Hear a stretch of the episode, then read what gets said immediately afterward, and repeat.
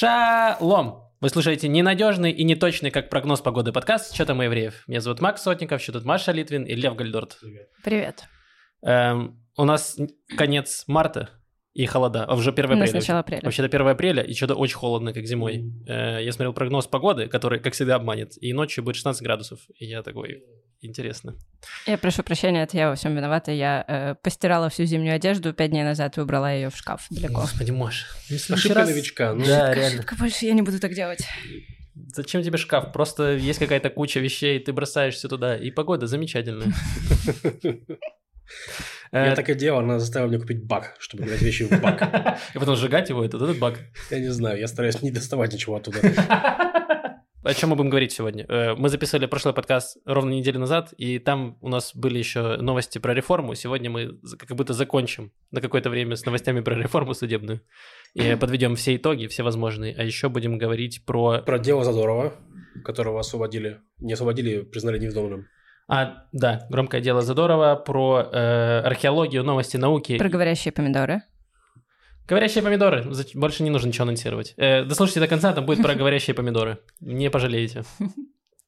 Давайте начнем с 5 минут рефлексии. Лев, что у тебя было интересного? Э, Мы устраивали вчера пьянку для комиков.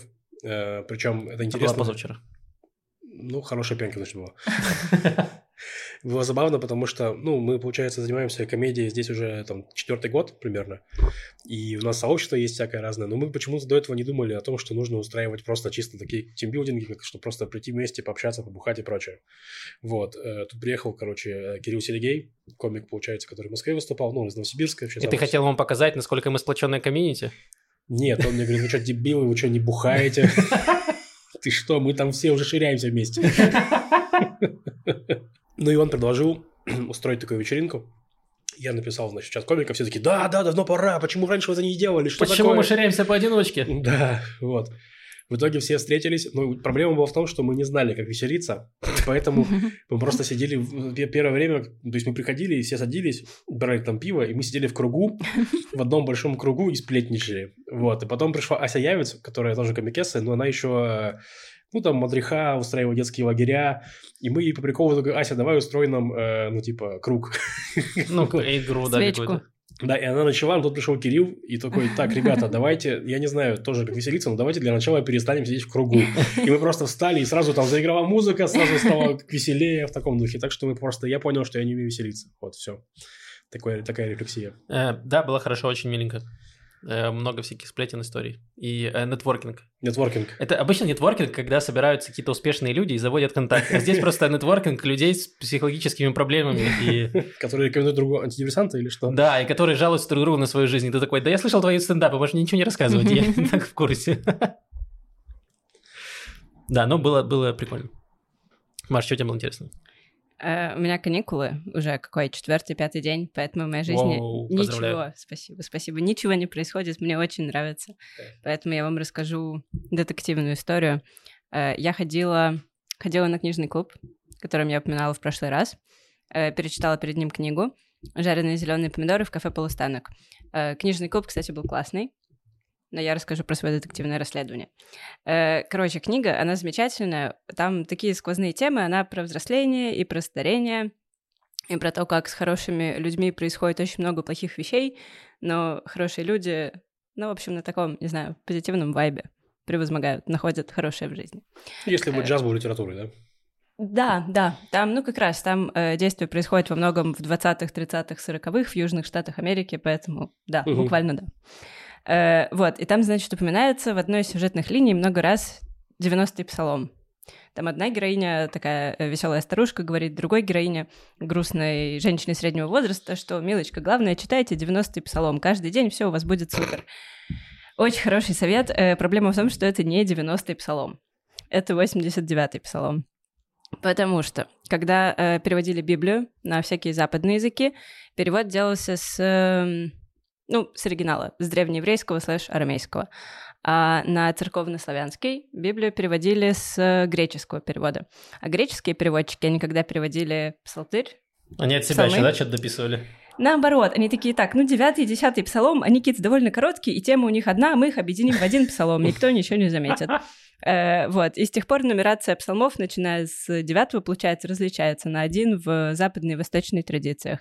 Э, и причем синодальный перевод, русский перевод Библии, самый такой известный канонический сейчас, его делали с оригинала, но решили, чтобы не было путаницы, давайте сохраним привычную нумерацию псалмов.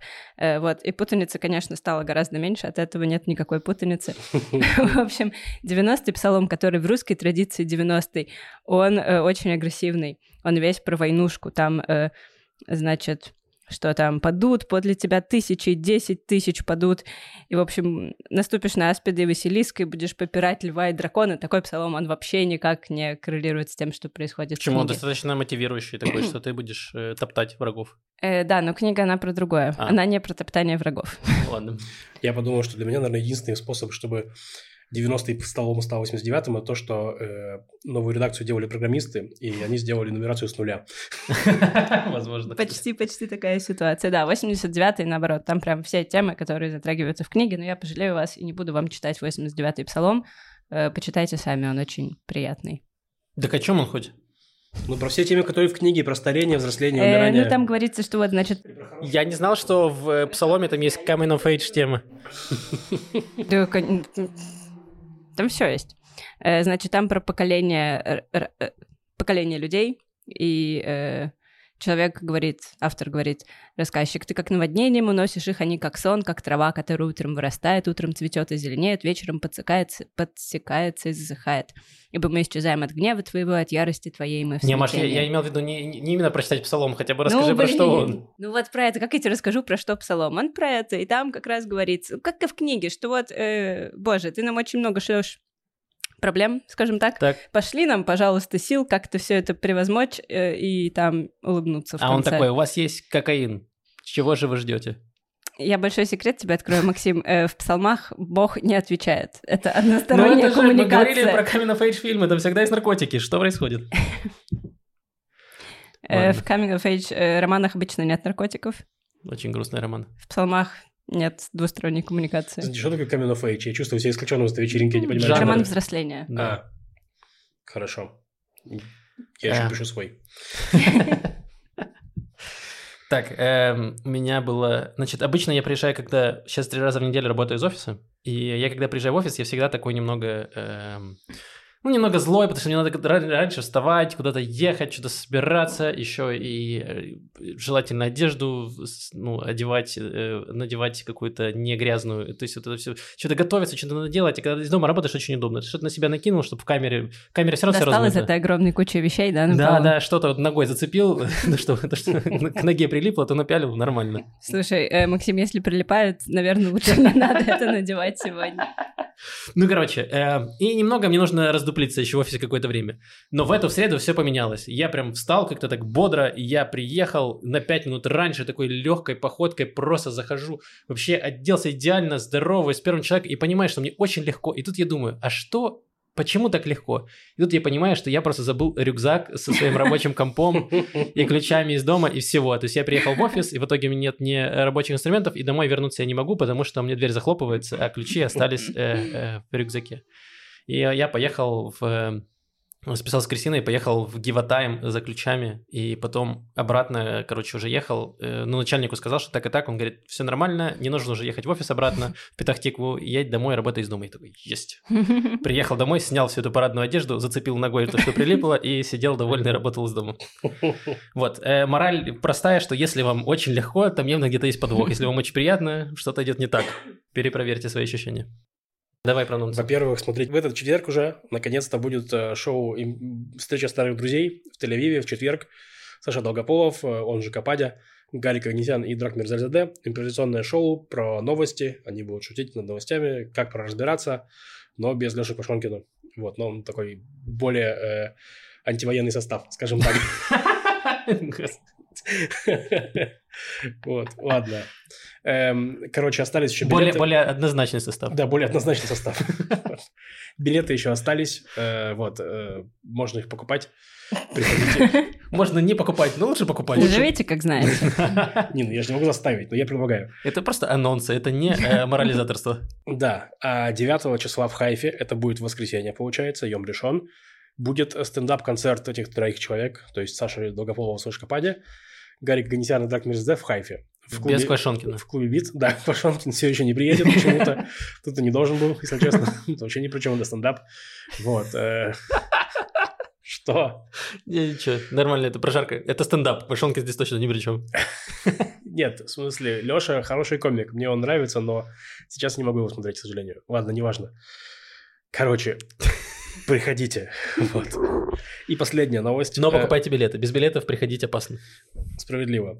Последняя новость. Э, Значит, Юра Муравьев, сооснователь Ялвы, Марк Левин, сооснователь Ялвы, и Гриша, э, не знаю, какая фамилия, э, который работает на фактуре, замечательный человек, они сняли некоторое абсурдное шоу, которое называется э, «Завгодно». Вот. Скорее всего, выйдет на канале Явы, можно будет там его посмотреть. Вот, все, анонсы закончились. Да, э, что это за шоу, непонятно. Мы не знаем. Хорошо, это секрет. Да, авторское, авторское. А. Инди-шоу. Его, там не было продюсера большого, с большого телеканала, поэтому инди авторское шоу. Да, оно самое. Супер, отлично. Прошлый подкаст, который вышел в понедельник, он э, стремительно устаревал, потому что в субботу вечером начали происходить удивительные вещи. Да, мы как раз только записали подкаст о том, что э, Йоав Галант не э, сделал заявление для Это прессы. министр обороны. Да, министр обороны Йоав Галант. Там же была история, что Нета- он должен был сделать заявление. Нетаньягу убедил его, что он сейчас все замнет. Выпустил заявление, которое никого не успокоило, а наоборот только. То есть заявление было максимально таким агрессивным. Ну, не максимально, но достаточно агрессивным. Заявление Биби. Да, не умиротворяющим ни разу никого. Вот. В итоге прошло два дня, и Галант все-таки выступил с заявлением в вечер субботы. В это время, причем э, Биби был за границей, в Париже или в Лондоне, не помню, или в Берлине. Вот. э, В это время шли демонстрации протеста. Как раз Макс э, с Машей поехали на, на демонстрацию. Вот. У меня была некоторая медицинская проблема, я поэтому остался дома. Вот. э, И, короче, читал эти новости. Там было заявление такое, вау. Но было на протесте, кстати, было много людей. Ну, так. Наконец-то было очень много людей. Э, Да, это была одно из- одна из крупнейших, наверное, этих этих Это мы самых. все еще про субботу говорим. Да, Да. это мы еще говорим про субботу. Вот, э, а в воскресенье утром начались совершенно потрясающие вещи. Вернулся Биби, значит, э, ночью. Какое-то время совещался с людьми. Утром сказал, что он сделает заявление. В итоге сделал заявление, что, ну да, такое время, говорим заявлениями. Короче, Биби утром в воскресенье заявил, что он увольняет э, Йова Галанта с должности министра обороны, потому что он плохо боролся с отказничеством в армии. То есть, что мно- многие ми- милуимники, это те, кто должны прийти на воен- Резервисты. резервисты, да, прийти на, воен- на военные, на военные сборы, они отказывались из-за Реформа. из-за реформы, говорили, что это не та страна, которой мы присягали, все дела. Вот, из-за того, что Ял Галант, якобы из-за того, что Ял Галант э, плохо с этим боролся, значит, э, он его уволил. Вот. Тут все вообще офигели. То есть, потому, то есть там реально очень было забавно читать в этот день э, журналиста Амита Сигаля. Такой очень правый э, журналист. У него очень популярный канал в Телеграме. Он, ну, один из самых оперативных. э, Он очень много пишет. да, он Ну, очень... еще называют его сливным бачком Биби, то есть он много инсайдов э, Да. со стороны Биби ну, он, рассказывает. он правый. Его часто Блин, это используют. так себе звучит. Ну, так называют журналистов, которых, э, которым одна сторона задает какую-то информацию, и Да. он ее постит. Да, да, да, да. Нет, так и есть, бесспорно. Вот. У него очень много инсайдеров справа, то есть его нужно воспринимать как э, достаточно э, Правый осторожно. Ну, ну, в плане, да, но при этом он очень оперативный, то есть, ну, и, и он сам по убеждениям правый, то есть не то, что он какой-то двуручничает, нет, он достаточно такой последовательный человек. Одноручничай, да. Да, вот, короче, там видно было прямо, как он офигевает. Он начал писать, что это ошибка, что как мы могли проканать вообще все, что, все, что мы могли, значит, за такой кор- короткий срок. И там прям его- он ре- реально был вот во- во- на волоске до того, чтобы его назвали леваком, мне кажется. Вот он прям висел, болтался. Потом прошел... Ну да, он прям так щитпостил много очень э, все в Телеграме, просто посты, бесконечные сообщения, Ну, новые, там, новые, реак- новые. там было много реакций. Там Да. уво- уволился консул Израиля в Нью-Йорке. Сказал, что типа все, я понял, что не хочу, не могу, пока. Вот, И спонтанный митинг же начался в Тель-Авиве в том числе. Это еще в субботу. нач- А, стоп, это... После увольнения Галанта в этот же вечер начали люди выходить на улицы. Это было, А, в, точно, это воскресенье. было в воскресенье или в понедельник? Да, воскресенье, было, Воскресенье. кажется, да. Да, да, после увольнения Галанта люди вывалили на улицы, устроили локальный, уже совсем сильно перекрыли Айон. Там горели Там костры. горели костры, там горели покрышки. Выглядело Там горел достаточно- диван. Да, фотки, конечно, капец. Выглядело все достаточно апокалиптично это все, да. Реально, и запахло духом исторических событий. Да, мне, глав- мне больше всего понравились заголовки арабских всяких э, газет, ну, таких, знаете, типа пропагандистских, что Израиль разваливается, и все такие, да вы ничего к этому не приложили, ноль усилий, типа, это развалится не из-за вас. Да, всего-то нужно... чего вы вы тут радуетесь? 75 лет пытались его развалить, а нужен один очкарик с реформой, елки Вообще не нужны. Вот. Э, в общем, да, была достаточно такая ночь. Э, потом утром следующего дня по итогам всего... Ну, то есть, на самом деле, ночь прошла, несмотря на то, что перекрыли и он, там он 9 часов был перекрыт, там что-то до 5 утра. Ну, было более-менее спокойно в том плане, что никто не, ну, никого не убили, никого не, ничего не разбили. Не, не убили, просто там, по-моему, водометами погоняли людей немного. Да. И, уже и, утром, и причем утром, когда уже все люди, многие разошлись, там mm-hmm. осталось меньше людей. Да, а водометами их разогнали оставшихся людей. Вот. Но базово, я к тому, что не было сдержания, не было избиений, то есть все как будто было спокойно. Вот. Утром следующего дня были заявления от э, ликудников интересные. Они были такие. Если вдруг Биби решит остановить реформу, то я за него. Но очень удобно. Но Биби воспитал этих лизоблюдов, и они, конечно, не будут на себя брать никакой ответственности. Они такие, ну, пусть Биби сам разбирается с этим. Ну, так и было. Это был как раз Мики Зоар, который один из самых лизоблюдских лизоблюдов. Подождите, а Галант ликудник? Да. Да. Это, это четвертое место в списке. Это очень высокопоставленный ликудник так-то. Вот, э, да.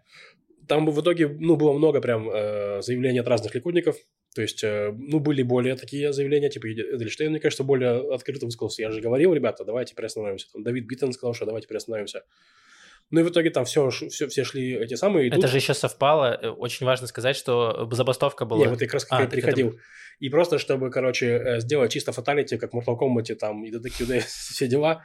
Вот, и Detective не оттуда. Ну, короче, чтобы добить, добить это все, началась забастовка Гистадрута, то есть Гистадрута... Профсоюза. Профсоюза профсоюзов. Да, это профсоюз профсоюзов, который объединяет 800 тысяч рабочих по Израилю. Это очень много.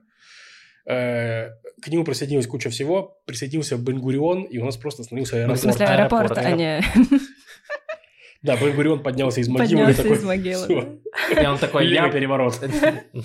Он просто лежал такой, я тоже бастую. Если что, у меня страйк. Это швета. Да, я перестаю работать э, премьер-министром, да. Короче, да, очень много закрылось э, предприятий, торговые центры, магазины и больницы. Очень много много рабочих. И помимо, опять же, как мы говорили, резервистов и все остальное. То есть это прям, ну, какой-то такой коллапс был миниатюре. Причем больницы и школы, и даже, мне кажется, мэрия — это все гестадрут, то есть это профсоюзы, а торговые центры и какие-то бизнесы — это, ну как, это Сами. решение, да, да бизнесменов. Да. Угу. Да. Закрылся Азриэля, самый большой торговый центр, и да, многие да. другие. Вот. Ну и по итогу вечера э, выступил Нетаньягу, сказал, что приостанавливает реформу. Ну, то есть перед этим тоже были сливы на тему кто как на это отреагирует, потому что, если вы помните, то у нас э, вот те, кто двигали реформу, Ериф Левин и Симха Ротман, и партия Бенгвира, получается, вот все, все они, они прям были очень критично настроены к переостановке реформы, вот, и они говорили, что или если пауза будет, то мы прям все уходим в отставку и идите в жопу. Правительство разваливается. Да. Но они обманули и здесь.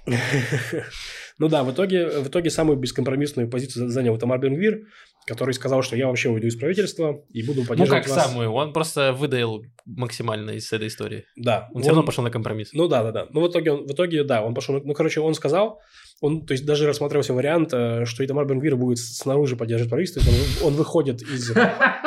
Будет из улицы, из окна, из окна смотреть, и так что там происходит. Знаете, какие фотографии с э, Пизанской башни, где ты типа придерживаешь, чтобы не упал. Да, но только это была не шутка, потому что его партия вышла бы из правительства, и она была бы, по сути, не в коалиции. У нас в коалиции, у коалиции не было большинства, но он бы поддерживал ее в Кнессете, правительство, то бишь. Но это бы значило, что вся, э, вся эта коалиция была бы максимально вот на чистой его волоске его желаний. Вот, в итоге, да, им... Так. На волоске его желаний, да, хорошо, неплохо сформулировано. Да. Короче, в итоге... Правительство Израиля э, держится на волоске э, фашиста. Отлично. Короче, Отличный в итоге, заголовок. В итоге фашисту дали, э, дали свою полицию, хватит. Ну, не совсем. Ну, так примерно и есть. Короче, в итоге Биби подписал с Бенгвиром э, соглашение, что Бенгвир не выходит из правительства, но взамен этого Нацгвардия, которая сейчас формируется в полиции, э, подойдет, перейдет под руководство э, Итамара Бенгвира. Вот. Короче, я... Подожди, лично... подожди, это та нацгвардия, э, о формировании которой говорили еще два года назад, или да. это нацгвардия номер два? Вот я сейчас объясню, что там ничего не понятно. Давайте про это поговорим. Э, я лично думаю, что... Давай, может, мы сначала закроем с реформой? Да, закроем с реформой. Ну, в итоге, да. Да, закроем с реформой, потом поговорим про Хотелось бы уже закрыть с реформой. Да. Вот, в итоге приостановили принятие этого самого... Э, до лета. Ну, до лета, до летней сессии, до июля, получается. То есть а- активным продвигателям реформы а- а-ля Левину и Ротману сказали, что ничего не остановлено, просто делаем паузу, потом продолжим. Если, если нет, не договоримся, то продолжим с чего начали. То есть там как было? Они пойдут сейчас на компромисс, сейчас будет обсуждать, э, будет создана какая-то президентская комиссия, там будут переговорщики от оппозиции, от правительства, Они и они начали. будут, да, и они вот сейчас пытаются найти какой-то компромисс. Если компромисс не найдут, спойлер, скорее всего, не найдут, то э, примут, они будут стараться принять реформу, как она есть сейчас. Ну, да, типа того, в одностороннем порядке. Вот, э, значит так. Короче, то есть вот эти группы начали следующим днем уже ну, формироваться и так далее, э, и ну, процесс как будто бы пошел в каком-то, в каком-то виде. Ну да, забастовка завершилась, э, но протесты как будто тоже закончились, но не совсем. И вот э, это интересная тоже тема. Сменили полюс полярности. Да. Ну, не, не то. Я даже про... Я имею в виду про э, митинги от оппозиции. Ну, во-первых, Мгм. митинги от оппозиции, ну, они просто, у них сейчас, им сложнее поднять столько людей. Они выводили людей, типа, против вот этой Нацгвардии Бенгвира. Туда выходит гораздо меньше людей. Э, вот. э, пока что, вот сегодня, по идее, снова будет митинг на- накапан непонятно какого размера. Посмотрим, интересно. Ну, Вот. давай, хорошо, давай за- про Нацгвардию, потом поговорим про митинги, потому что э, я сам не понял, что мне с этими митингами, как мне к ним Ну, относиться, давай, что давай делать. закончим тогда с реформой. И закончилось это все тем, что, во-первых, в день, когда Биби объявил, что э, он приостанавливает реформу, правые очень быстро согнали митинг свой в Иерусалиме.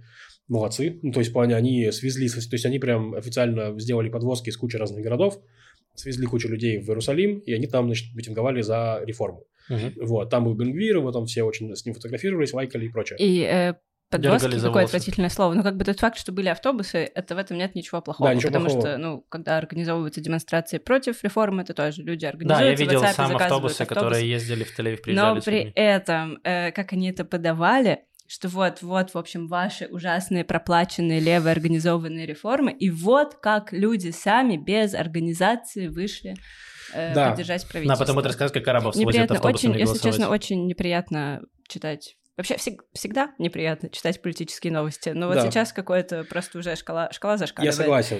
И Очень это, ну, э- это бесит, да, в плане, что да, они же, Расстановка собственно говоря, все, акцентов. Да, прости. Все, что Всё. они говорили про э, реформи- ну, про, про э, протестующих сейчас, то, что они анархисты, что перекрывают Эйлон, что свозят автобусами, они сейчас делают сами. Потому что, во-первых, вот на этот митинг свезли автобусами. Да, вперед анархия, все Дальше. анархисты. Вчера был митинг в Тель-Авиве большой, э, ну, достаточно большой, относительно большой, э, тоже сторонников реформы. Туда приехало много людей, и в конце митинга они перекрыли есть Это очень смешно. То есть, э, ну, Ну, а правые-правые э, методы берут левые. Не То знаю, есть не я к знаю. тому, что я, я достаточно лояльно к- отношусь к перекрытию Айвона, и я не понимаю, точнее, чего они хотели сейчас добиться, потому что если мы говорим про митинг э, оппозиции, то они начинались не с Айвона, они начали с того, что мы просто собирались большим-большим-большим числом, правительство не шло навстречу никак вообще, э, и по итогу, после того, как э, после какого-то еще одного очередного митинга ни- никуда не шло, не, не- не двигалось правительство, люди, да, вышли на Айвон. То есть эскалация шла постепенно. Вот, тут они в первый раз собрались и первый раз пошли на эскалацию. То Но есть это они, странно. ну, как, они увидели, как это работает, э, и сразу к этому перешли. То есть у меня к этому меньше вопросов. Я рад, что они тоже теперь анархисты, потому что анархизм это такое крайне левое движение. Теперь правые тоже анархисты, все анархисты. Скоро устроим большой концерт э, панк-рока и будем пить пиво и Да, слабиться. С КП, с Класс. песней Интифада, да. Эм, Я, я, короче, знаете что? Я пытался понять, почему э, реформу приостановили. Ну, Так. типа, что повлияло. Эм, потому что, с одной стороны, как будто самым действенным оказалась э, забастовка, мне Мгм. кажется. Э, Что забастовка прям э, погрузила такую страну в какой-то небольшой коллапс, и люди такие поняли, что дальше так нельзя продолжаться, нужно принимать какое-то решение. Либо вы начинаете душить всех и гистадрут и всех, и пытаетесь продавить эту реформу, либо нужно идти на уступки. И они пошли на уступки. И с другой стороны, что сподвигло э, забастовки? Потому что забастовка там- что же, это первый раз забастовка была глобальной. Была новость. Не, ну не первый раз. Почему? Гистадрут много раз. В смысле, первый очень, раз, э, очень по- по поводу реформы. вопросов было к Гистадруту на протяжении последних, ну вот последних месяца, полтора, да, почему вы не высказываетесь, почему вы молчите, почему вы не занимаете какую-то позицию. Э, Все очень просто. Гистадрут, во-первых, был э, Смотрич, который подписал достаточно легкое соглашение. То есть Гистадрут представляет права госсектора, сотрудников госсектора. Там чуть ли не каждый год, и я не знаю, ра- раз в какое время они подписывают коллективное соглашение с правительством про финансирование, про увеличение зарплат, индексацию, все это, все это, все это. Вот, они со Смотричем, со Смотричем подписали достаточно, э, ну, как скажем так, нормальное соглашение для них. То есть смотришь, не стал Смотришь давить их. министра финансов сейчас. Да, он не стал их давить, не стал у них там пытаться отжать денег, то есть он такой, все хорошо, и они сразу такие, ну, мы не высказываемся. Как бы, будто бы это выглядело вот так вот. Ну, это вроде как еще руководитель э, этого профсоюза, он еще и ликудник, насколько я помню. Да, и Вот. там, в принципе, сейчас много ликудников, ну, чисто потому что они там работают, опять-таки, да, вот. Э, И был, был- была новость, э, журналист Михаил Шемиш взял интервью с работником, с главой профсоюза Бенгуриона, который, который ему сказал, что ему там позвонил, значит, глава Гестедрута, сказал, что сейчас, сейчас, сейчас, короче, на пару часов э, забастовку, через пару часов Биби выйдет заявление, мы сразу перестаем, типа, и все. Но в итоге Биби заявление задержал, и забастовка длилась весь день, то есть там не пару часов было. Вот, а теперь все, короче, ликудники кидаются на этого самого, на чувака из Бенгуриона, что, типа, нужно уволить его из Ликуда, что он, то, ли, то ли за то, что он сливает секреты, то ли я не знаю за что. Вот, э, другие ликудники говорят, такой ужас, э, так не, не должно, мы не должны так поступать. То есть, по сути, что произошло, если, если мы не знаем, правда это или нет, то есть, все, все это такое, ну, типа, верите вы этому человеку или не верите, но если мы ему верим, то получается, что э, для того, чтобы надавить на своих партнеров по коалиции, на Симку Ротмана, на Левина и прочих э, Бенгвиров, Нетаньягу ин- инициировал эту забастовку в плане вот, то есть типа, для, для того, чтобы у него была более сильная переговорная позиция со своими, то есть не то, что на оппозицию надавить, на своих надавить. Ну, как конспирологическая теория звучит интересно. Нет, ну просто типа, а если, если нет, тогда, ну, или мы верим, тогда и так, или не верим, тогда не так, то есть, ну, и тогда это просто Ну, забастовка. по факту, в любом случае, забастовка э, помогла, собственно, оста- приостановить реформу. И э, у меня вопрос про то, насколько эффективны протесты. Ну, то есть А. э, получилось, что мне кажется, что да, в целом, потому что это позволило как будто показать, что это не какая-то маргинальная кучка людей, э, которые против реформы, а прямо огромное количество людей, то есть там по стране миллион человек, да, выходило там примерно, плюс-минус. Слушай, был опрос, по которому говорилось, что выходило 16% людей, э, все- ну, что 16% людей участвовали в э, каких-то акциях против этой реформы. То есть это очень много. Это Ну да, то миллиона. есть это, ну, вот примерно там около миллиона, если мы округлим. Ну, короче, просто взять, э, то есть огромное количество людей, да, и это все помогло, э, и я э, всех нас поздравляю с каким-то маленькой локальной победой э, гражданского общества.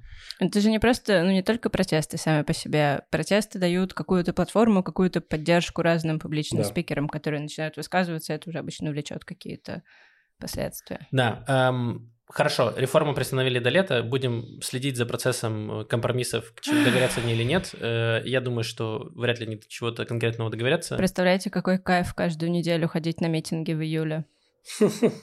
Смотрим. Ну, Возможно, посмотрим. придется сразу перекрывать, перекрывать все, как будто. Но, водометы, водометы, водометы будут скорее э, радостью. Не, ну, возможно, мы сразу начнем с забастовки по домам, просто будем сидеть все под кондиционерами, это наша забастовка. Э, Просто никто не выйдет никуда. Да, Хи- Херат Хашмаль такая. Еще хотел еще одну вещь сказать, забавную. Прочитал э, вчера колонку Габи Вольсона.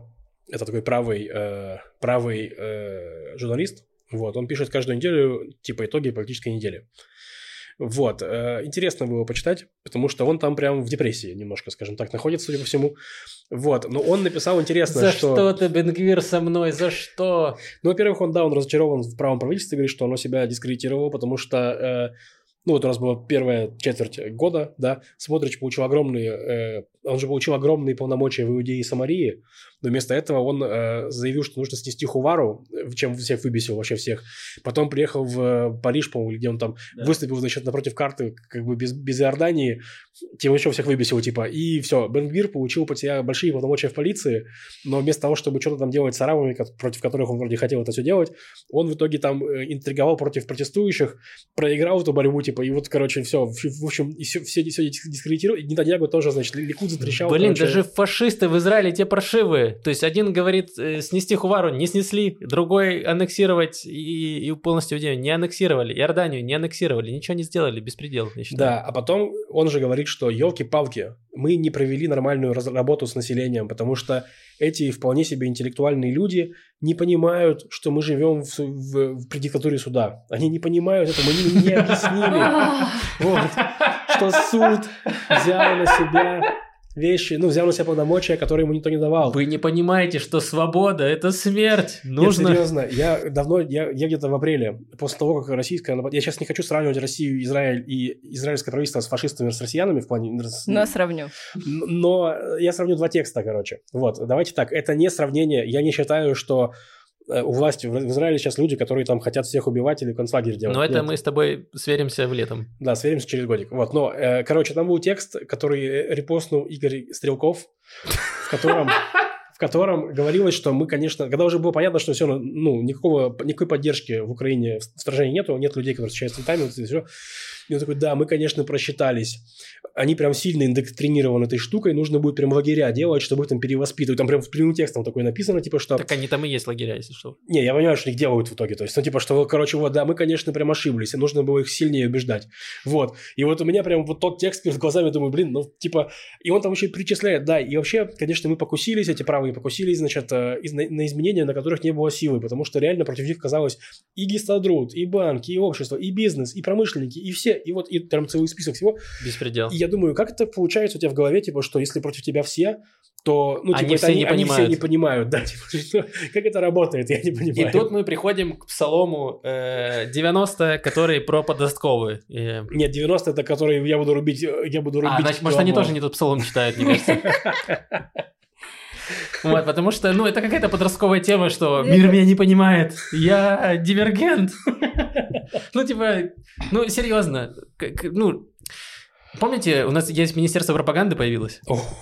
Э, там эта женщина, я даже не буду читать ее имя, я забыл. Она из трех, у нее там три фамилии. Э, да. И последняя похожа на Аварьян но не авария. Да, она, короче, запостила, она начала еще постить в своем твиттере, и она запостила видео э, с протеста, э, где написано, что э, они отбирают нашу свободу, что-то такое. И она говорит, какую свободу не отбирают? Что такое? Оказалось, что она запостила видео с протеста антипрививочников э, два года Причем назад. там было прям написано да. снизу бегущей строкой. Что мы против прививок, там что-то такое. Э, вот. И э, ее, конечно, засрали в твиттере, и она через час удалила пост свой.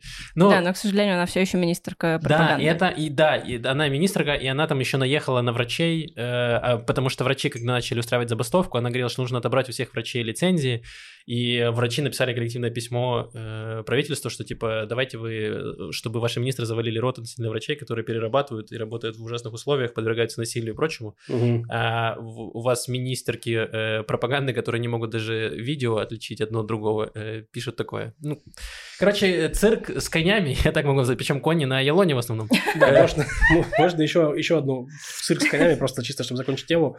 Я пытаюсь найти имя, но не могу. В общем, э, депутатка от Ешатит Э, короче, записала видео потрясающее, когда в Кнессете прям орет и обличает э, людей, которые... То есть вы, сидящие передо мной, вы вообще... И там просто так экспрессивно, я думаю, вау, вот эта экспрессия, там кто же перед ней сидит, он камера отдаляется, там пустой зал, там вообще никого нет. Это была репетиция, это был прогон. Да. Блин, это я выступал недавно, был на закрытом микрофоне с проверкой, это было три зрителя. Закрытый, в смысле? Потому что он закрытый, там дверь была закрыта, никто не Это была моя вступительная шутка. Я думал, что закрытый микрофон только для комиков закрытый приглашенный. Оказалось, что зрители тоже. Ну, там просто, э, типа, комики проверенный материал должны были рассказывать, и там было реально три зрителя, и я тоже такой, я пытался две минуты экспрессивно рассказать свой материал, потом я понял, а, ну нахрен, и пошел домой. И там еще произошел один интересный момент, про который мы расскажем в подкасте для патронов. А, да. Вот. Про наш э, стендап израильский развивается семимильными шагами, мы уже двигаемся прям все дальше и дальше. Да. Вот, э, короче, да. И последнее, еще самое последнее, я закончу с политикой. Короче, значит, у нас сейчас у президента идут переговоры, там участвуют разные группы, то есть там есть группа от Ешатит, группа от Маханова Махти, есть группа от э, Ликуда, понятно, и в принципе от коалиции с этим всем. А какая-то молодежная есть группа там с прогрессивной музыкой, что-нибудь такое? Нет, Пока только деды. А Виктор Либерман так, собрал переговорную группу, но она не ведет переговоры. Так я тебе говорю, они собрались в гараже и играют рок. Да, я подумал, что когда-нибудь э, Виктор Либерман недо, недооценит размер своей жопы и все-таки упадет между стульев, потому что опять пытается на два. Сползает немного. Ну, что это такое? Я собирал переговорную группу, но я не буду С возрастом все обвисает, и в конечном итоге мне тоже обвиснет жопа, и он провалится. Да, шанс есть. Все, закончили с этой... В смысле закончили? Где Бенгвир и Нацгвардия? А, Господи. Так, давай коротко, значит, э, два года назад еще э, при Беннете, значит, был проект создания нацгвардии, ну, нацполиции. Давай начнем с чего все началось. Все началось с того, что с был Рамадан, вот, э, и Были, был, был конфликт вокруг шейх Джараха, этого самого сообщества в Иерусалиме. Это 20 20, 20, 20, 20, 21, 21, 21, 21, да, 21. Вот. И во время обострения конфликта э, в Лоде вспыхнули и в других арабских э, городах некоторых, типа Акка. Арабско-еврейских. Арабско-еврейских, да, в смысле, да. Вспыхнули беспорядки, э, там били камнями синагоги, подожгли там, поджигали рестораны, там в таком духе Вака сожгли ресторан старики, Урибури. Урибури, да, который принадлежит арабу, но там, ну, mm-hmm. такой, типа, скажем, за, за дружбу. Лучший ресторан на Ближнем Востоке. Да. По мнению меня. Ну, моему, в том числе. Но, По мнению но еще и TripAdvisor, по-моему. Да, не, Урибури потрясающий. Он куль... это, это культовое место. Да, ну просто к тому, что его хозяин вроде как он за дружбу, понял, он не ну, ты такой.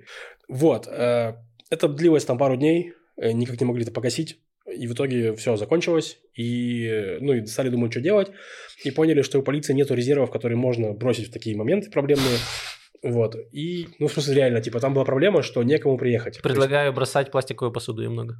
В смысле, подождите, там же, там же были беспорядки именно... Эм, и, и евреи нападали на арабов, и арабы нападали на евреев. Да, ну давай так, там, если э... брать в процентах, то 90% это арабы нападали на евреев. Ну, типа так, если...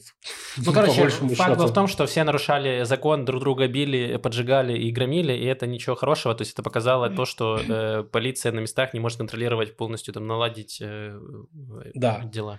Вот, и они начали формировать э, вот Нацгвардию, значит, э, вот такие отряды, которые можно, которые были бы из резервистов, из э, тоже из людей, у которых есть какой-то опыт, но которых не нужно учить как полицейских конкретно, потому что полицейские знают очень много вещей, типа там, ну, законы там, ну, какие-то все законы там, какие-то много законов. Ну, как, да, ставить колено на горло, чтобы человек умер не сразу, да. Ну, да, вот эти все законы, вот. А тут этим людям нужно было меньше, как бы, знать.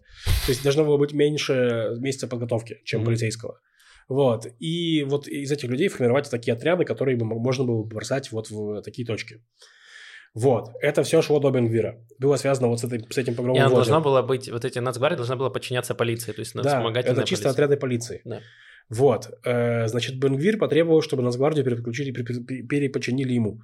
Но это все очень сильно на бумаге. То есть, в плане, что пока никто не знает, что такое Нацгвардия. То есть, в плане, она еще даже не доформирована. То есть, вот, мне кажется, какой-то первый набор Нацгвардии должен быть, был, был быть обучен вот еще, еще не сейчас даже. Вот. Как она будет управляться, это, это все будет явно прописываться и так далее. То есть часто только типа... Но пока звучит все очень отвратительно. То есть у нас, получается, есть радикальный политик, э, который, э, значит, пошел на уступки по временные уступки по судебной реформе и взамен получил личную армию. Так, давайте так. Э, он, получ... он во-первых, еще он не получил. Он получил бумажку. Я лично воспринимаю эту бумажку как чистое Бенгвир. В этом уже и финансирование нашли, нет? Бенгвир продал свою девственность, короче. Вот, типа, раньше он был Бенгвир бескомпромиссный, теперь Бенгвир один раз не компромисс. Вот чисто вот такой парень. Вот. Ну, типа, я, я так это А что, какие-то другие парни есть в политике? В смысле? Чем а. опытнее, тем больше у тебя компромиссов. Ну, получается так, да. Рано или поздно ну, Звездочки, звездочки себе рисуешь с каждым компромиссом. Да, зарубки. Да. Э, короче. А потом ты просто увеличиваешь количество стульев в своем доме и садишься да. между ними. Короче, я хочу, хочу немножко успокоить людей, в том плане, что это пока не личная армия Бенгвира. Во-первых, пока что это не выведено из-под полиции никак. Пока что, пока что они поручили э, главе полиции Гоби Шаптаю, который уже заявил до этого, что он будет слушаться юрсоветника правительства Ани Бенгвира, с которым они вступили в конфликт, поручили Коби Шаптаю создать рабочую группу, которая будет предлагать варианты, каким образом эта Нацгвардия будет подчиняться Бенгвиру. То есть там это все еще до того, что у Бенгвира появляется личная армия, еще вот столько. То есть наша надежда зиждется на том, что Биби опять всех обманет? Да. Хорошо. Не, ну, Надежда как швейцарские часы. Хорошо, давай следующий, значит, э, следующий факт надежды. Значит, э, по, по этому проекту закона, который они сделали, вот на который они срезали бюджет министерства на полтора процента, они смогут... Например... Бюджет всех министерств да, на полтора да, процента. Да, да, да. И образование, не, не, не, и здравоохранение. Это мне, не нравится. А бюджет без портфеля министра тоже срезали? Нет. Ладно. Эти получают все свои деньги. Они просто падают мимо портфеля на них. Э, не, это мне тоже не нравится. В смысле, вся эта байда с Нацгвардией или Бенгвира полная жопа, и мне не нравится. Я просто говорю, что это не фактор и не страшно, потому что в первый поток этих людей, вот то, что, ну, то, что сейчас выделили деньги, это Нацгвардия в размере 1800 человек по всей стране, которая бы, э, значит, появилась. Mm-hmm. Вот, это вообще не сила для того, чтобы разгонять демонстрации, даже, даже текущего размера. То есть, ну, типа, ну, вот и все. Блин, там просто, короче, мой концерн, что там, может быть, поскольку это под брендом Бенгвира, это Нацгвардия растет, то к нему придут э, определенные люди будут записывать. Э, условно, там, не знаю, левые резервисты не пойдут в армию, которая руководит, Нацгвардию, которая руководит Бенгвир. То есть туда да. пойдут более радикальные чуваки, ну и вот э, завезут, это будут такие государственные тетушки, э, которые приедут э, на митинг в Накоплан и начнут избивать людей. Да, ну, запросто. Тогда мы движемся к гражданской войне, в смысле, ну типа, ну вот, эти, эти будут обратно. Вот, и в этом, в этом, короче, мой основной концерн. То есть то, что ты говоришь, это правда, что Нацгвардии пока нет, еще, ну, типа, пока не так страшно. Угу. Но вопрос в том, в какой момент нужно вступать э, против этого, пока это не будет слишком поздно. Потому что когда у него уже появится армия, и ты скажешь такой, ну вот сейчас нужно переживать, то как будто в какой-то момент может показаться, что уже поздно. Когда тебя начнут э, избивать, то мы такие, ну хорошо, что в автозаках у нас кондиционеры. Да блин, ну э. не появится у него такой армии. Ну давайте, давайте я быстренько отвечу, чтобы просто не все это было. То есть смотрите, возьмем пример э, Москвы, где живет 10 миллионов человек. Э, на митинги, которые разгонялись вот этой армией огромной, выходило меньше 100 тысяч людей, то есть меньше 1% э, людей выходило на эти митинги. У нас, как мы знаем, бастует 16%. Ну, то есть, типа, берем крупный город, там бастует половина города. То есть, у, у нас, в принципе, сейчас такая ситуация, что у нас страна разделена на две части. У тебя бастует половина страны в плане. Вот. Ты не можешь собрать такого размера армию, чтобы всех упаковать. Это просто физически невозможно. Вот и все. Я не думаю, что это возможно в принципе. То есть, Израиль сейчас в жопе находится максимальном. То есть, типа, что у нас... Э, это ты утешаешь нас так сейчас? Ну, я утешаю, что просто конкретно это Нацгвардия херня, в смысле. То, что мы в жопе, это гораздо сильнее. То есть, ну, типа, это... Просто это, типа... Ну, ты знаешь, у тебя долг в миллион шекелей, а ты жалеешь, что тебя считали на двадцатку. Примерно такая история. Короче, не знаю, Лев. Я для себя не определился, то есть мы дискутировали в чате до этого по поводу, нужно ли ходить сейчас на митинги. Угу. И, то есть, с одной стороны, э, позиция, ну, как бы, частично требования удовлетворены, э, реформу заморозили, и сейчас будут искать какие-то компромиссы. А с другой стороны, у людей появилось больше претензий к правительству, чем реформа. Э, то есть это, с одной стороны, и вот эта Нацгвардия Бенгвира, и э, другие решения. И э, я для себя не, не очень понял, Э, пока не разобрался, нужно ли, э, нужно ли продолжать выходить на митинги сейчас или нет. Я лично собираюсь какое-то время не выходить на митинги, просто отдохнуть от выходов на митинги, потому что есть очень серьезное чувство, что скоро придется ходить на них, возможно, еще чаще, чем мы ходили. И, ну, внимательно следить за новостями, угу. чтобы... Да, согласен полностью. Я думаю, что пока переговорный процесс идет нормально, то я не буду ходить на митинги. Э, когда появятся более подробные новости про вот ну, то есть я, я не думаю, давайте так, э, я не думаю, что новости, что Нацгвардию создадут вот так вот и подчинят Бенгвиру вот так вот, в Это будет, тоже будут новости, будут сливы, будут это самое будет момент, когда можно выйти на улицу. Ну хорошо. Вот. Э, что я могу сказать? Следите за нашим подкастом в момент, когда будет написано все плохо, и подкаст будет из Канады. Э, да я думаю, знаешь, они подгадают, чуваки, они подгадают. У нас подкаст записан в субботу, мы такие, ну вроде пока нормально, пока не нужно ходить на улицу. И тут они утром в воскресенье что делают, мы такие, блин, мы записали подкаст, ну, люди не выйдут, какого черта. Эм, ладно, а последнее, что я скажу про политику, э, последнюю мысль короткую. Эм, я читал какие-то новые опросы, и э, они меня не удивили, э, что там немножко там Ликуд где-то потерял чуть мандатов, чуть туда-сюда, по факту ничего сильно не изменилось. Что? Ну, там, не, там не так, не, короче, не критично. Это все... Там по опросам, пардон, левоцентристская коалиция без Емины, без, без правых вообще партий собирает, ну, собирает коалицию 61 мандат сейчас, по, по, по двум Ну, там было, было 60 в каком-то, в каком-то было 62. Такого и... не было раньше. Ну, Короче, это все откатится. То есть это не такое критичное падение, когда ты говоришь, что у тебя 16% людей там против, у тебя пишут, выходят огромные э, статьи, где Амитсигаль говорит, что все пропало. У тебя даже, господи, Вольфсон говорит, что все пропало. А люди такие, нет, э, да вроде более-менее норм. Да ну, И я к тому, что, короче, поляризация общества дошла до такого момента отвратительного, где э, люди делят на своих и чужих, и они такие, ну, э, Биби, конечно, мудак, но это наш мудак и мы, значит, будем его поддерживать. И вот это самое, мне кажется, вот самое плохое, что сейчас происходит в обществе, что люди даже они понимают, что, допустим, они понимают, что реформа, возможно, у нас здесь даже многие такие знакомые, которые такие, мы не поддерживаем реформу, но мы все равно будем, значит, поддерживать наше правительство, потому что это наше правительство, и э, они лучше знают, как это делать. То есть это, значит, необходимая жертва. Меня очень бесит, я видела какие-то ну, фотографии плакатов с правых э, протестов, что типа есть политики, а есть лидер. Да, И и- фото Бенемина Нетаньяху. Да, это вот наш это царь, не так это должно Мелах. работать.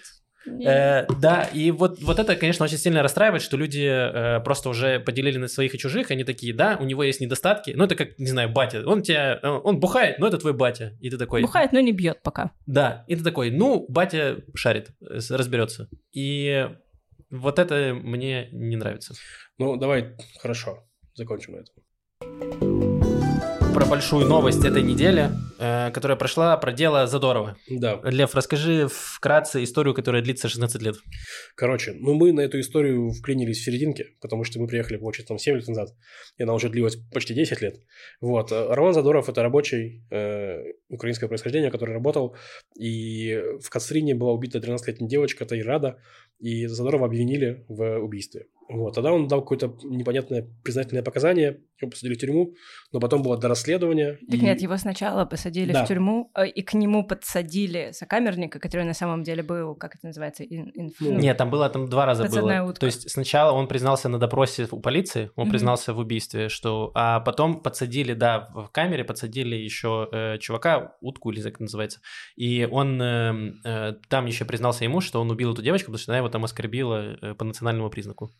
Да, но потом было расследование, которое показало, что он вообще не мог никак убить. Ну, в плане чисто там физически. Нет, этого нет. Нет, разве? Там э, фишка в том, Короче, ладно, это давай- очень сложное дело в плане, что... давайте то, что я прочитал. в том, что мы... да, Очень сложно включаться в это сейчас, когда Да. все события произошли и все обсуждения были. Короче, э, 16 и 10 в- просто коротко про это дело. Значит, э, полиция там нарушила очень много э, всяких процессуальных вещей, Мгм. и, э, по- и в доказательства, которые... Вот сейчас последний суд был, который была апелляция, э, значит, выяснили, что и суд, и, э, и полиция допустила очень много ошибок, и нельзя на основе вот этих косвенных улик и показаний, которые он, он же признался в убийстве, а потом э, после встречи с адвокатом сказал, что он отзывается о своем признании, то есть он, э, как сказал, оговорил себя, сам себя по ошибке. Мгм. Вот, и, э, значит, в итоге решили так, что улики, которые есть, и они недостаточны для того, чтобы обвинить его в убийстве. То есть не факт, что он не убийца, он может быть убийцей, просто нет доказательств этого. Да, да, да, простите, да. И мама убитой девочки считает, э, что не он убийца.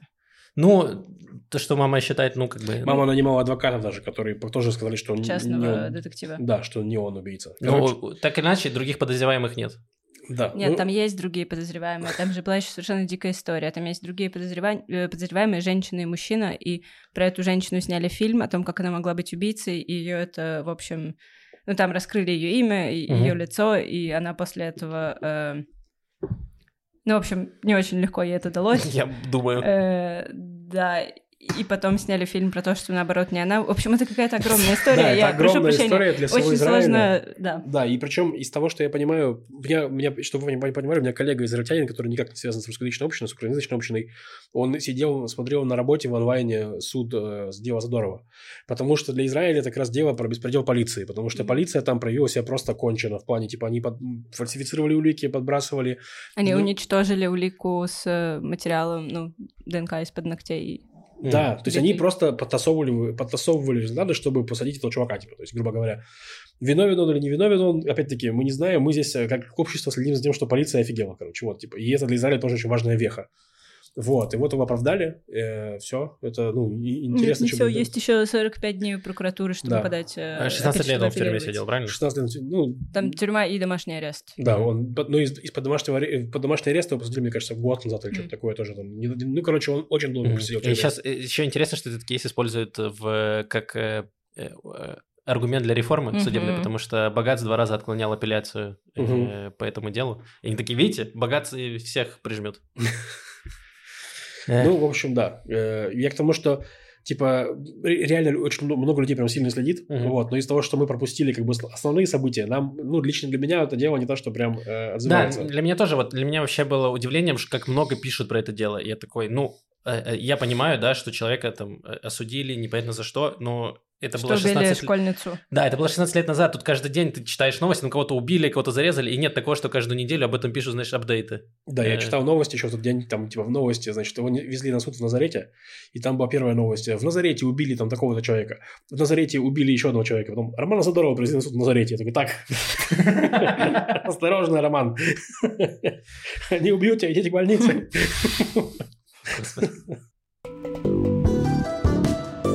Так, давайте, э, давайте дальше. И у нас есть потрясающая новость. Кроссовер двух Машиных любимых тем наркотики и древности. Да, да, да, мы так долго ждали э, того, как сойдутся эти две линии.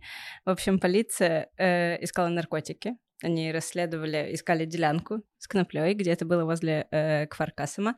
И обнаружили, во-первых, делянку с коноплей, а во-вторых, ящик с кучей древней посуды и принадлежностей, ну, как явно, э, довольно древних. Э, Трехсот... Трех с половиной тысячелетней давности. Вау. Просто. Мгм. Э, вот, и рядом, значит, они нашли пещеру, разграбленную черными археологами, и такие, вау, это джекпот, это наш счастливый день.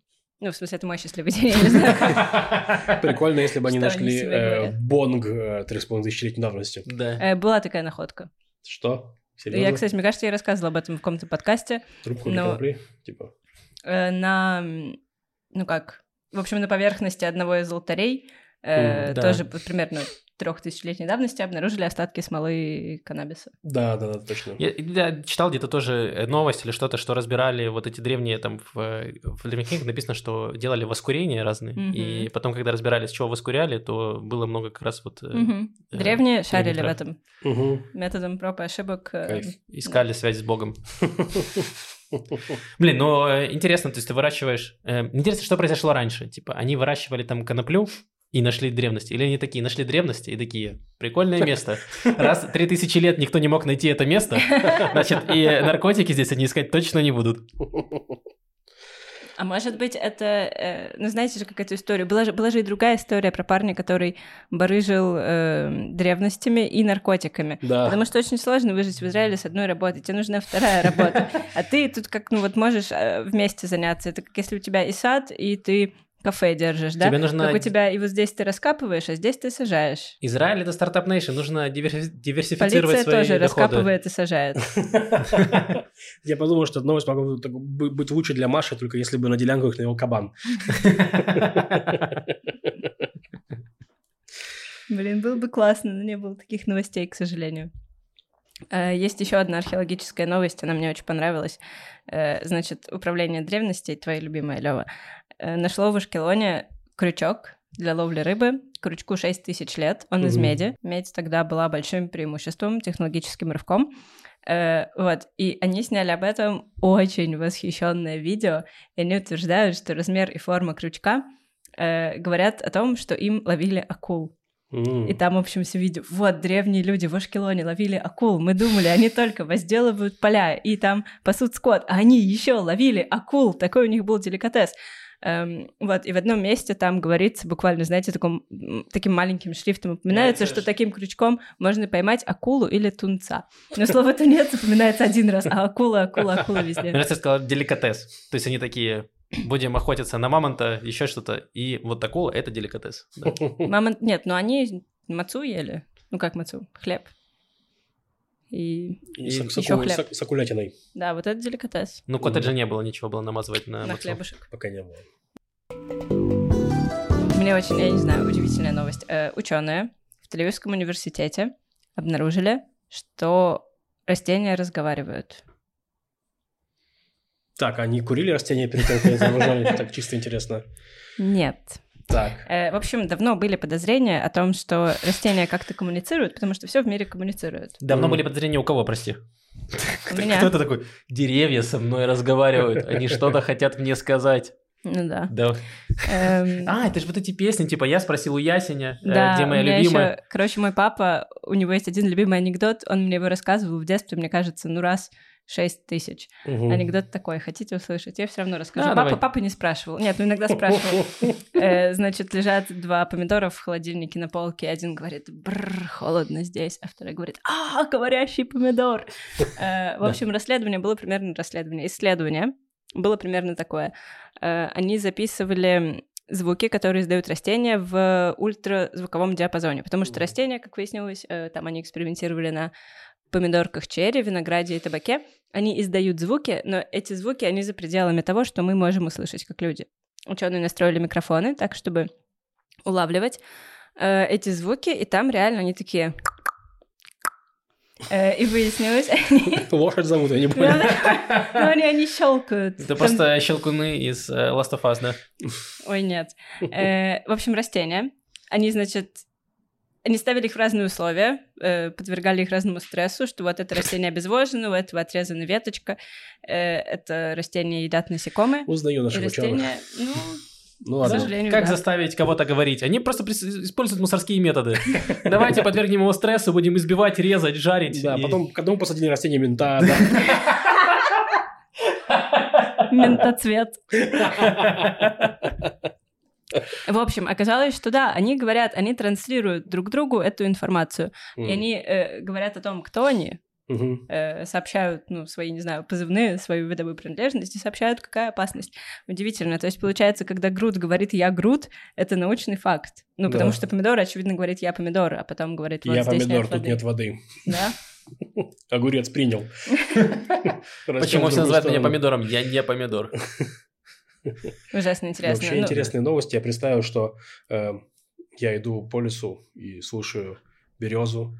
И я такой, о чем ты говоришь, береза? Она такая, пожалуйста, не скрещивай меня с черным кедром. Я хочу детей белых. Просто почему-то придумал, что береза расистка. Мне интересно... Ты знаешь, что на березе черные полоски? У нее на Ну. стволе. Да, Просто напоминаю. спасибо. Мне интересно, что говорит Батат. Он такой, кто я? Я овощ, я фрукт. А Батат, Кто я? Батат, Батат читает стендап о том, как он ненавидит львов. Очень популярно в овощном саду. Тема для разговора. Да. Блин, я буду читать стендап по овощам, чтобы они тоже не ненавидели батат. Но тебе придется делать это ультразвуком. Попробую. Мне интересно. В общем, скоро Песах наступает, праздник весенний, э, который евреи празднуют в память о том, как они вышли из Египта. И, э, значит, есть пасхальный седер, как порядок проведения пасхального ужина, и есть для него агада. Это история, которая рассказывается во время этого ужина, э, чтобы, ну, в общем, не забыть все, что нужно упомянуть во время пасхального седера. И их есть очень много разных, и, э, значит, у меня есть три новости про три новых агады. Первая агада, но это, наверное, неудивительно, с- было бы странно, если бы этого не произошло, это агада, написанная искусственным интеллектом. Значит, чат GPT написал текст, Midjourney нарисовал иллюстрации. Э, Ты прочитала. Нет. У меня нет э, 90 шекелей, чтобы читать... Мое желание прочитать написанную ИИ Агаду не настолько велико, чтобы тратить на это 90 Ладно. шекелей. Мгм. Если бы мне заплатили 90 шекелей, я бы прочитала. Э, ты общем, написала? Два иерусалимских дизайнера, архитектора э, это придумали, сделали. Довольно красиво, судя по иллюстрациям. Но э, они предупреждают вначале, что, пожалуйста, относитесь э, с большим, ну, с сомнением, проверяйте факты. Потому что там есть, допустим... Это примерно как наш подкаст. Наша года верна процентов на 60. Да, да, именно так. Там есть э, какая-то цитата из Раби Акивы, э, где говорят вещи, которых Раби Акива никогда не говорил. Э, Вот, потому что чат GPT, G- G- GPT, конечно, все еще не равин. Да. Да. А? У него Э. синдром отличника. Мне говорили, что чат GPT, это типа вот он симулятор отличника, который вызывает в доске, и он даже не знает, он начинает лепить просто типа, чтобы это самое... А, синдром отличника, я думал, синдром троечника. Ты Я просто думаю, это что-то говоришь. синдром Мюнхгаузена. Да, вот, синдром Мюнхгаузена лучше подходит. Ну, хорошо. Э, Другая новость про году заключается в том, что эм, первый раз появилась пасхальная года на украинском. Ну, я... Э, Михаль Стамова перевела ее. И это было... Ну, как, в общем, это было не самое простое предприятие, потому что нет украинских переводов ни Торы, ни Талмуда. Э, Всегда украинские евреи пользовались русским языком в силу понятных причин. И э, в силу понятных причин. Ну и, и понятно, что есть э, последний год после начала вторжения вот это стремление многих людей, наоборот, вернуться к украинскому. Э, и в том числе оно есть среди евреев. Это года первая, она полностью на украинском. Там иллюстрации тоже очень красивые. Кайф. Э, вот, и что интересно, в этих, в обеих этих годах, и в написанной искусственным интеллектом, и в переведенной на украинский, там эм, есть момент в годе, где говорится о четырех сыновьях, там четыре ребенка, один умник, другой надоеда, э, третий... Канни Вест. Да, четвертый молодец. Они все задают разные вопросы, как ну четыре типа учеников, скажем так. Вот и в том и в том э, в, обеих этих версиях это не сыновья, это дети. Mm. То есть Миджорни рисует там трех девочек, одну мальчика, и в украинском переводе там дитя, да? Mm-hmm. На украинском тоже дитя. Mm-hmm. Да. Э, в общем, ребенок гендерно-нейтральный. Типа гендерно-нейтральный, ага. Да. Наконец... Весточка добралась до горды. ну, э, к сожалению, вот такой факт, Лева, что э, дети, они бывают разных полов. Есть не только мальчики, но еще и девочки. Я думал, где-то в подростковом периоде как-то они разделяются. Там можно, если перевернуть их из-под шерсти, различить какого пола. Но, Лева, делать этого нельзя. Хорошо. С чужими детьми. Ладно. Так, третья новость.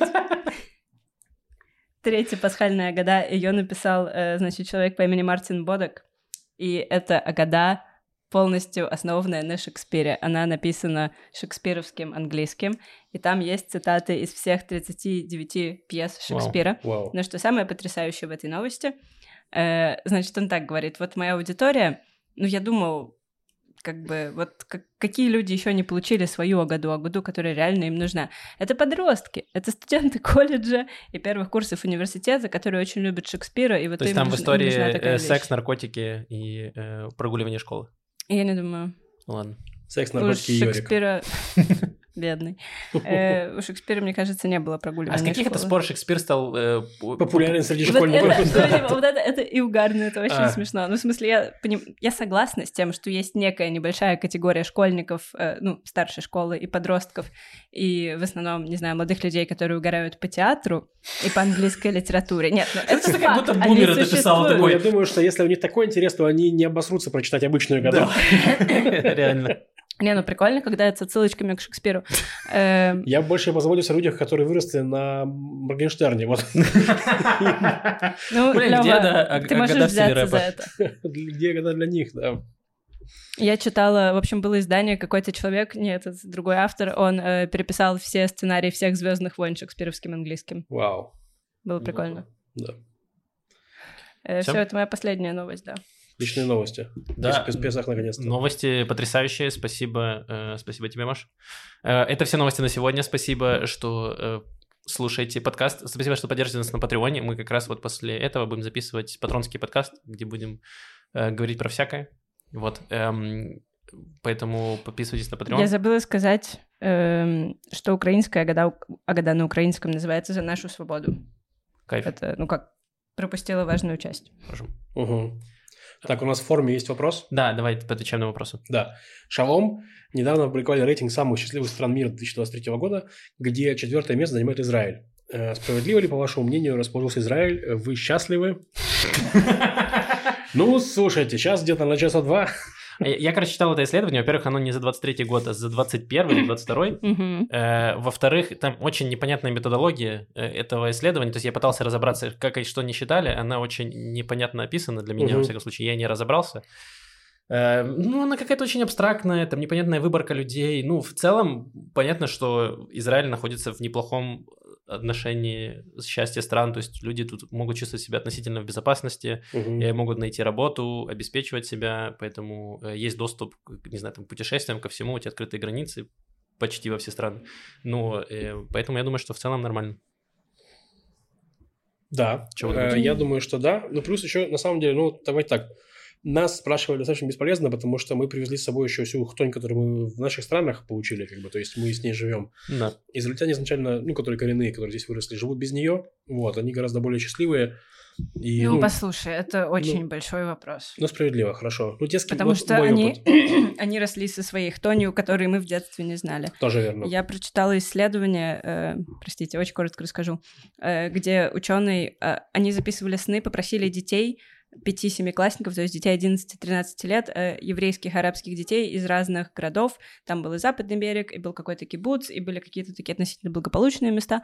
Эм, попросили их записывать свои сны несколько дней подряд. И потом mm-hmm. они проанализировали, у них не было никакой информации, кроме города, пола, ну и, собственно, дневников сновидений. И они сначала не знали, что они хотят делать с этой информацией, но когда они посмотрели на все эти сны, это было в 2000, кажется, году, они такие, так, ну мы пишем про образ врага в детских снах, про образ э, арабо-израильского конфликта, потому что очень много, это была прям самая превалирующая тема, вот это столкновение с другим, вот эти сны, где приходят э, злой, взрослый, чужой к тебе в твое безопасное место, в дом, в школу. Э, это или араб-террорист, или это солдат Сахала, который тоже, ну, вот это враг злой. Mm-hmm. Ну, и, я не знаю, очень грустное исследование. Uh, да. Хорошо, делаю скидку на то, что у всех в своих тонь, но из того, что я вижу, во всяком случае, ну, израильтяне, как бы, они вот готовы радоваться, то есть они, они как будто бы, их легче обрадовать, то есть вот они Ну, прям это вот просто ждут- солнышко, это количество солнечных дней. Ну, и это тоже. Ну, просто ты понимаешь, вот когда я был на, э, на свадьбе вот э, еврейско-религиозной, там все капец ждали момента, что просто вот ты вот так вот сделаешь, и они начинают танцевать, орать, раз, просто очень быстро начинают радоваться люди. И причем очень искренне. То есть нет такого, что они изображают радость, чтобы потом пойти домой и там грустить. Нет, они типа реально вот пришли веселиться. Ну, то есть объективно сказать, что есть Израиль не топ-4 страна по уровню жизни. То есть есть э, страны, где и доход больше, и, безоп- и нет войны у тебя, Да. и нет такой угрозы террорист- э, террористов, террористических атак. И поэтому, да, в этом плане Израиль, конечно, как будто выше головы прыгнул.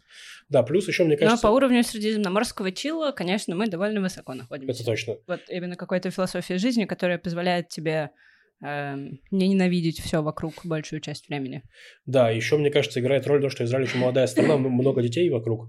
А, ну, а дети тоже все-таки это достаточно радостные. ну, как бы дают радость много кому. Да, Маш? Да? Да. Дети — это счастье. Про себя? Особенно на каникулах. Спроси меня через две недели. Возможно, они реально составляли уровень счастья во время каникул или чуть-чуть. Да, не, ну про себя я скажу, что я, да, наверное, счастлив. Время каникул Кнессета. Я доволен. Ты, вы счастливы? Давайте, ну теперь вы. Я счастлив, да. Э, Я думаю, э, ну, да, На- да, наверное, сказать да, если так очень грубо, да, ну, много, понятно, что много факторов влияет на твое настроение и твое вообще осознание э, жизни и будущего и какой-то стройки планов, но в любом случае, я ну, лично для меня, как будто вот сейчас, там, последние годы самые э, счастливые. Да? Такие дела. Когда так не приходит место. какой-то, пока не приходит огромный, гигантский, какой-то мерзкий политический нарратив и не говорит тебе «посвяти мне все свое время, внимание и силы». Вот И когда 40 это минут происходит. подкаста. Сложно, Да. сложно продолжать быть счастливым человеком. Но в целом, безотносительно этого, Так что, друзья, честное четвертое место. Йоу! Э, Так, спасибо большое всем, кто пишет комментарии на Ютубе. Вы просто потрясающие. Всю неделю читал комментарии на Ютубе, поднимал себе настроение. Спасибо, вы просто золото. Э, так Израиль поднялся на третье место в рейтинге самых счастливых стран. Реально. Они просто читают комментарии. улыбки Максима. Да, они просто читают комментарии к нашему подкасту, такие, ну, тут явно топ-4. Эм, Вот, нужно больше, нужно больше комментариев, чтобы было топ-3. Э, Несколько вопросов тут было. Наташа Явич пишет, говорит, что мы супер крутые, супер классные, и спрашивает, какие у вас планы на э, грядущие праздники. Спасибо, Наташа. Я планирую отдохнуть. Э, Я давно не отдыхал. В принципе, мне не заведено отдыхать. В какую вселенную ты поедешь? В прошлый раз ты Э. был на Сити, я помню, отпуск. Куда в этот раз? Слушай, мне заработала цивилизация, возможно, цивилизацию. Ну, или Sunless Skies, два варианта. Вот. Но еще и плюс я хочу... Да, Sunless Skies, зашибись. Ну, еще я думаю, я хочу, короче, на YouTube записать, э, типа, несколько видео, не подкаста, а с, с- с моими докладами с Alex Smokes. Вот, я надеюсь, что вот на этих каникулах я доберусь и запишу первое, как из них, из тех, Супер. хотел. Да. Молодец, удачи. У тебя, Маш, какие планы? Ну, у тебя, получается, сейчас отпуск, да? Лежать в кровати, читать книги, испечь э, лимонный пирог по бабушкиному рецепту. Вот у меня такие планы. Вот у меня, как у Маши, только без того, чтобы что-то печь. Я, наверное, тоже буду... э, У меня там два дня выходных, да, я просто буду отдыхать, есть и играть в приставку. Наверное, такие у меня планы. А, Еще вопрос есть от пользователя э, Нунхома, который написал на белорусском, и чтобы у э, белорусов не пошла кровь ушами, я сразу переведу на русский. Думал, ты скажешь на украинский. Эм, Тут написано, что про Машу все понятно, что ты читаешь, э, очень много читаешь. А что у ребят, что вы э, потребляете из культуры, кино, сериалы, живопись? Э, что, что тебя больше... Скульптура. Скульптура. Лев, что тебя больше всего интересует? Блин, если честно, я в последнее время очень мало потребляю. То есть я в основном потребляю какой-то, ну, контент такого. То есть я в основном потребляю чисто боссовую новостную повестку. Она идет у меня из двух Ну, стран. это тоже контент. Она у меня идет из двух стран, и я затрудняюсь сказать, где она более обоссана, если честно. То есть, извиняюсь за грубые слова. То есть, ну, если читать израильские новости, у нас три месяца было жуткое противостояние по этой реформе. Я слушаю новости про как бы, ситуацию в России, в Украине, вот всю эту штуку, тоже ничего хорошего.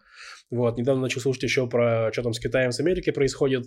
И вот это уже, я тут и порвался примерно на этом моменте. Я такой думаю, господи, я, пожалуй, э, в Night City. Вот. Да, э, мало, короче, в последнее время я потребляю хорошего контента, хочу с этим что-то сделать, но пока Sun никак, Skies. никак не... Нет, Sun Skies отличный, но тоже не получается пока в него прям войти, погрузиться. Короче, Да, я, я вот поддерживаю Льва, потому что тоже очень много всего приходит, и в какой-то момент хочется какого-то эскапизма. Я поэтому перестал смотреть стендап в последнее время, потому что они поднимают все те же вопросы, которые и так постоянно крутятся. Такой, я не хочу еще слушать. У тебя стендап-комика все равно никакого решения. Ты просто э, ноешь о своей жизни. Так и я могу. И я начал много смотреть, э, смотреть всяких сериалов, фильмов. У меня есть э, подкаст, эм, эм, украинский подкаст Vertigo делает, и у них есть два подкаста в неделю. Один есть еженедельный, где они какие-то новости про кинематограф, про сериалы, что выходит, там какие, что снимают, что такое. И я один слушаю, пока еду к ребятам в Бат-Ям, а второй у них есть про сериал какой-то там, где они обсуждают его со спойлерами, и я его слушаю обратно, когда еду. И вот и я вместе с ними смотрю какой-то сериал, и потом слушаю их обсуждение, и как-то э, как-то в этом в этом мне нравится. Вот последний сериал, который я посмотрел, мне понравился «Шринкинг». Это терапия Мгм. называется. Смотреть. с, э, Мы от со- посмотрели пару серий. от создателей Тедаласа и Клиники, ну там один из создателей. Вот э, сериал очень добрый, приятный, э, рекомендую. Ну, кстати, да, ты раз упомянул, да, мы смотрим, я смотрю Теда Ласса, э, мы с Машей, это у нас такая, типа, это, как сказать, пока он выходит, э, ну, типа, попустим его. Да. Вот, Шринкин тоже начали смотреть, ну, пару серий посмотрели, может, продолжим, посмотрим. Но мне понравилось меньше, чем Тед Ласса. Ну, Тед да, Ласса, конечно, Да, Тед Лассо очень лучше. высокую планку задает среди сериалов. да. Мгм, Согласен. Э, Ну и последний комментарий зачитаю, который написал Антон, который четко охарактеризовал вообще мои три года обучения в университете. Он написал, наконец-то я разберусь, э, есть ли палестинский народ. Через 7 минут я запутался. Э, Все так. Примерно через три года я тоже вышел такой, что вообще происходит в Ближнем Востоке, как решить конфликт, не понимаю. Как Да, получить визу в Канаду. Да. А, В прошлый раз я просил вас написать э, строчки вашей любимой песни, вы что-то написали. В этот раз напишите ваши любимые сериалы. Я э, все, что вы напишете, просмотрю, постараюсь.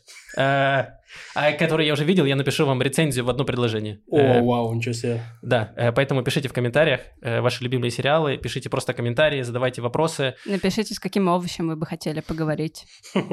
Тоже отлично. Да, идеально. Да, все, и услышимся через неделю. С вами был Макс, Маша и Лев. Пока-пока. Пока.